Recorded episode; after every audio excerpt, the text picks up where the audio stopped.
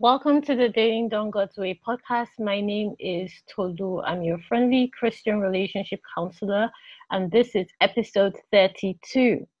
Today, I wanted to talk to you about how to lead with your value and attract your ideal man as a modern, saved woman. Now, our masterclass will be opening shortly. All the relevant links to sign up and join us is going to be in the show notes. Let's get started. First thing you want to do is have a relationship with God. This is the best way to know what value you're carrying and how you can be attractive with those values and qualities. Now, this is a daily discovery and happens with the help of the Holy Spirit. But when you start uncovering this process of self discovery and self excavation, you will find yourself attracting a different kind of man. You will also find yourself attracting a different set of people. You will find friends that reflect the new you, and this may mean stepping out of old friendships and even relationships that no longer serve you and you can no longer serve. Secondly, get clear on your assets and liabilities.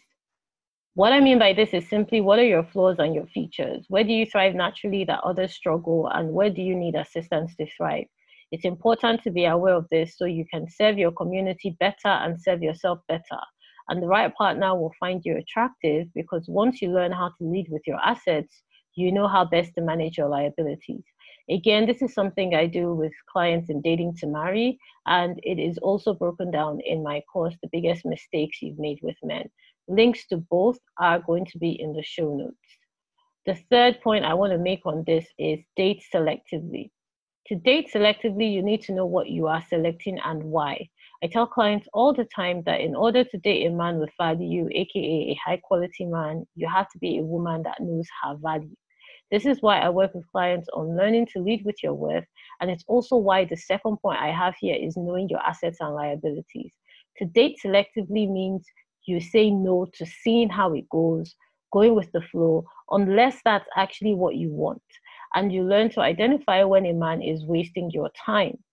Now, I have a free guide that shows you four ways to identify the right man. It's going to be in the show notes as well. Finally, I will say to lead with your value, you need to become a woman that appreciates her self worth. It's one thing to know your value and for others to see it, it's an entirely different thing to know your own value and learn to appreciate it yourself. There are standards and boundaries that become personal to you and your growth. I tell dating to marry clients all the time that celibacy and choosing to wait for marriage to have sex should be your own decision. Why is it important to you? If you don't know the answer to this question, you will find it even more difficult to justify that standard. This is just one example of learning to truly appreciate your value so you don't throw your pearls to pigs, as scripture says. Also, when you do this, you will attract high quality men because they too operate at an equal level of self awareness and self appreciation. Right. I'm sure this was helpful to you. Don't forget to like and subscribe to this podcast and also share it with a friend. Dating to Marry sessions open soon. The link to join our masterclass is also going to be in the show notes. Check out the show notes as well if you would like a free guide on four ways to identify if he is the right man for you so you don't waste your time again. Until next time, Bye.